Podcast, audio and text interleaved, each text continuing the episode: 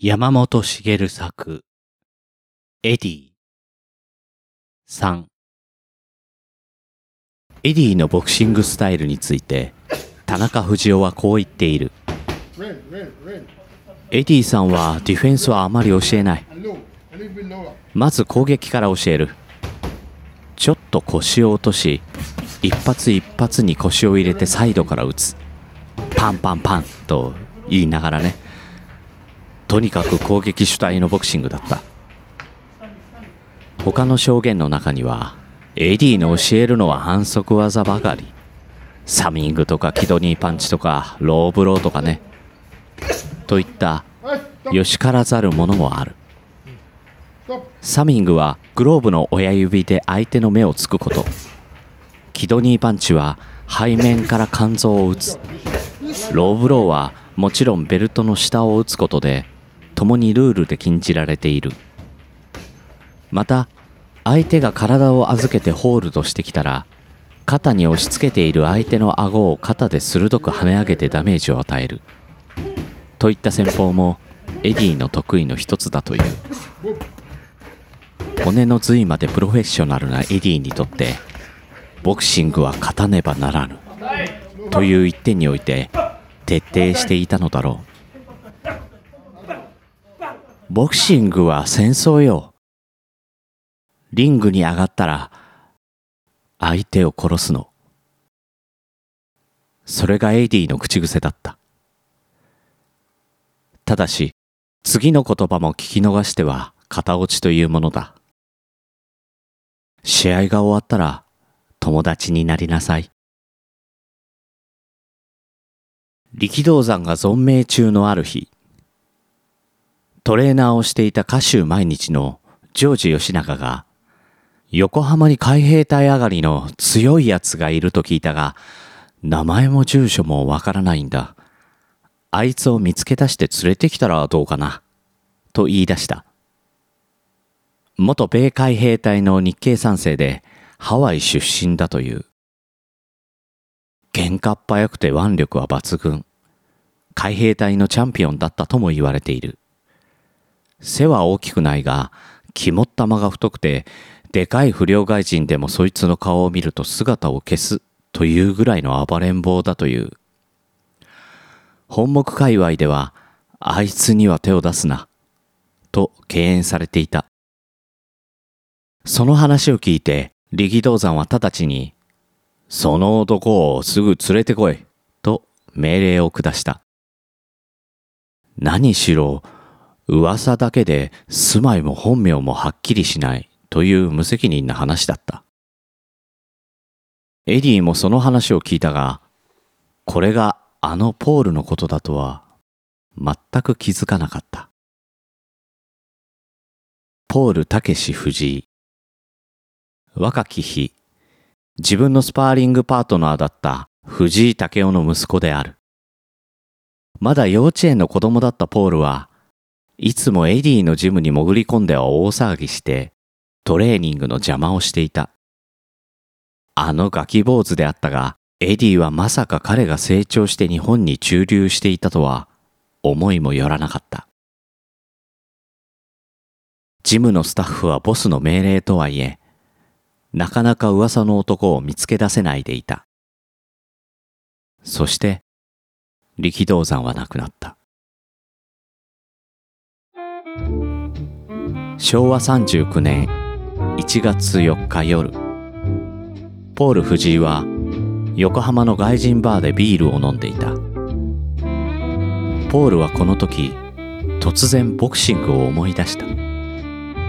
ポールはいつかテレビでエディがセコンドしているのを見ていた。父の親友であったエディの顔をかすかに記憶していたのだ。確か、メニーとか言ったな。彼を見つけ出してマネージャーになってもらおう。と、ポールは考えた。しかし、力ジムの所在がわからない。ポールは電車で後楽園の日本ボクシングコミッション事務局へ出かけていった。私、ハワイのポールです。メニーというハワイのトレーナー探してます。たどたどしい日本語で訴える。この時、応対に出たのはインスペクターの丸谷群蔵であった。You Hawaii? Yes. メニーさんを探している ?Yes.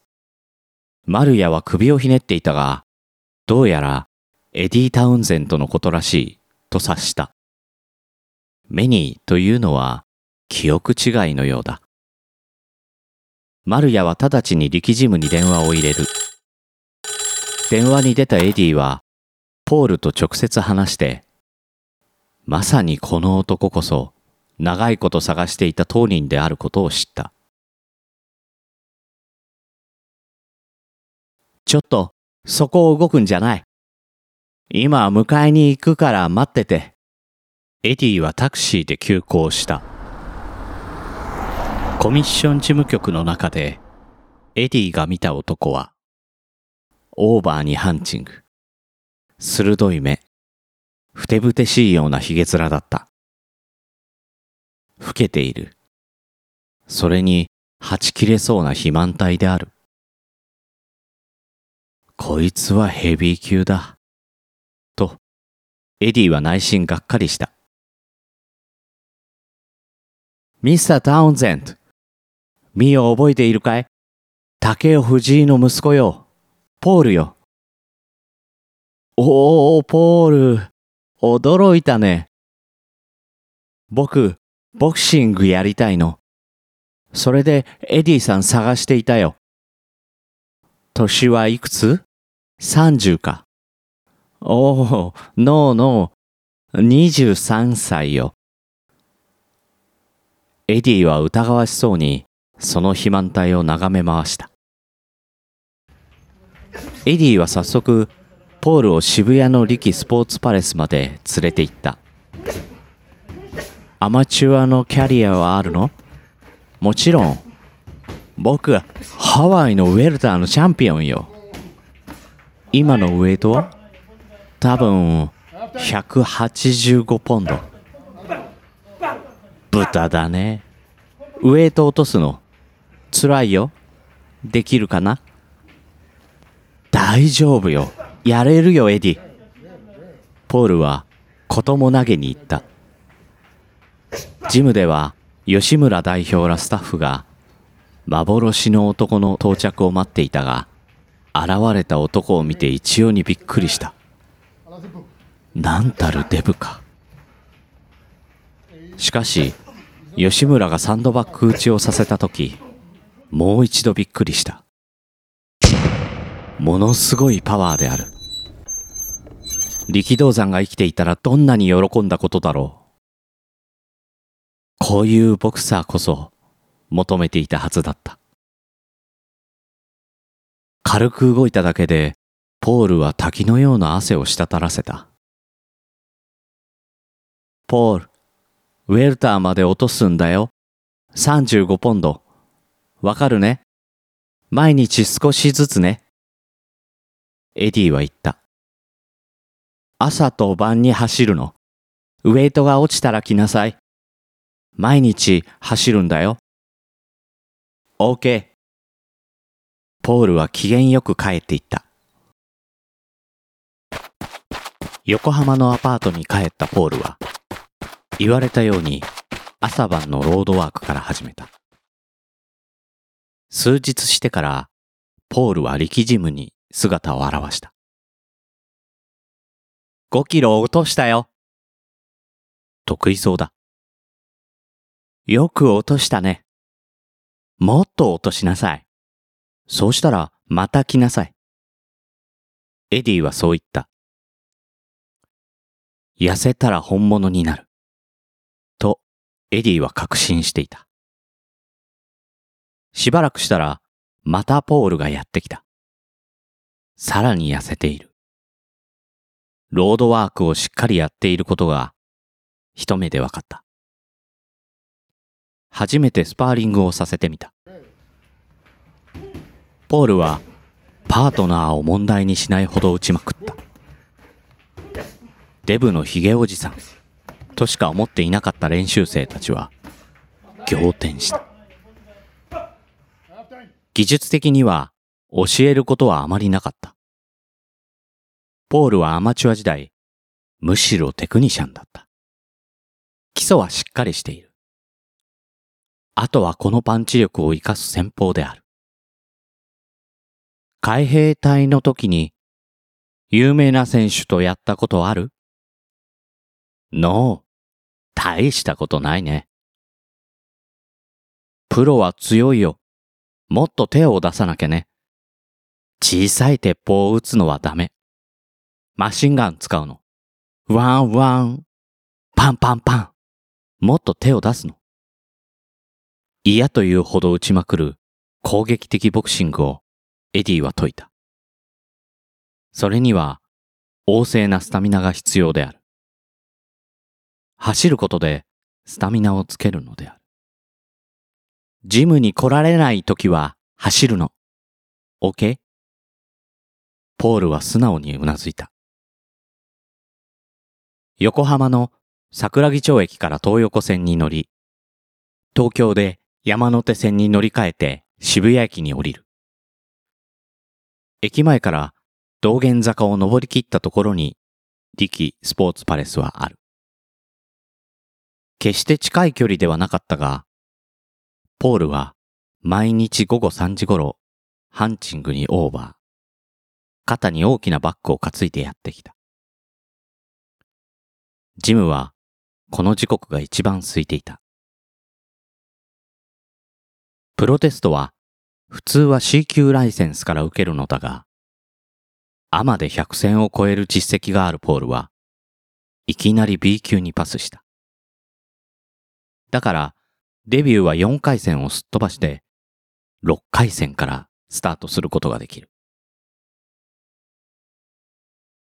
ポールのデビュー戦は昭和39年4月14日に決まった。リングネームも日系三世の匂いを消して藤武史とした。ポールはこの4月14日にセミファイナルに初登場することになった。肌寒い夕暮れだった。藤武の対戦相手は日本ミドル級5位の後藤実である。初戦がいきなり日本ランカーというのも力ジムのスタッフの自信を示していた。この夜、富士のウエイトが148ポンドというから、今のジュニアミドル級の体重だった。リングに登場した富士は、その不敵な髭面で異彩を放ったが、一般のファンには、何やら得体の知れない新人ボクサーが出てきた、というくらいのものだった。しかし、ゴングが鳴り、セコンドのエディに、 Let's go、尻を叩かれて飛び出した時から、観衆の目は釘付けになった。うねりを生じて振り回されるフックのものすごさ。決して器用ではないが、一発当たれば恐ろしいシーンが起こりそうなハードパンチである。一回、後藤はキャリアで何とかしのぎ切った。富士はしばしばミスブローをして、場内には笑いさえ起きた。1分間のインターバルに、エディは耳にささやいた。ポール、今は殺し屋になるんだ。ダニを踏み潰すあの気持ちだよ。これは戦争なんだ。2回、奮起した富士は早くも標的を捉え。ボディと言わず、顔面と言わず、強烈な左右フックを叩き込まれた後藤は、動きが止まる。そしてゆっくりと倒れていった。試合は2分9秒、ノックアウトで終わった。早すぎた。エディは、それが少し不満だった。本当はもっとラウンドをこなして、スタミナがどれだけ続くかを知りたかった。ポール。もっと減量しよう。君の体なら、ジュニアウェルターまで落とした方がいい。140ポンドがリミットだよ。やれるか？エディの要求に、富士はあっさり言った。やれるさ。ウエイト落として、どんどん稼ぐよ。富士の登場は、関係者にショックを与えた。力ジムにとんでもない化け物が現れた。という評判が走り抜けた。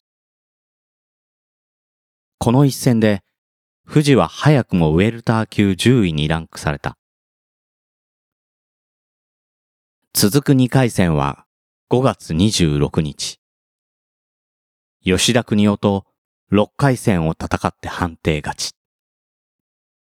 テクニシャン吉田の前にパンチは空転したが、全ラウンドを通して圧倒していた。この後は松永明夫、三上藤夫、吉村則康と、いずれもノックアウトで沈めた。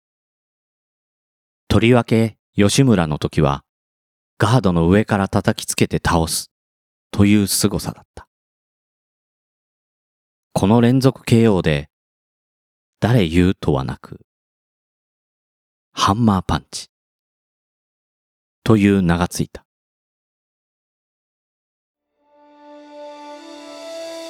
朗読の時間。山本茂作。エディ。6人の世界チャンピオンを育てた男。この番組では感想をお待ちしております。宛先は green. 朗読 at gmail.com もしくは朗読の時間ツイッターアカウントへの DM まで。レビューもお待ちしております。ナレーターはグリーンでした。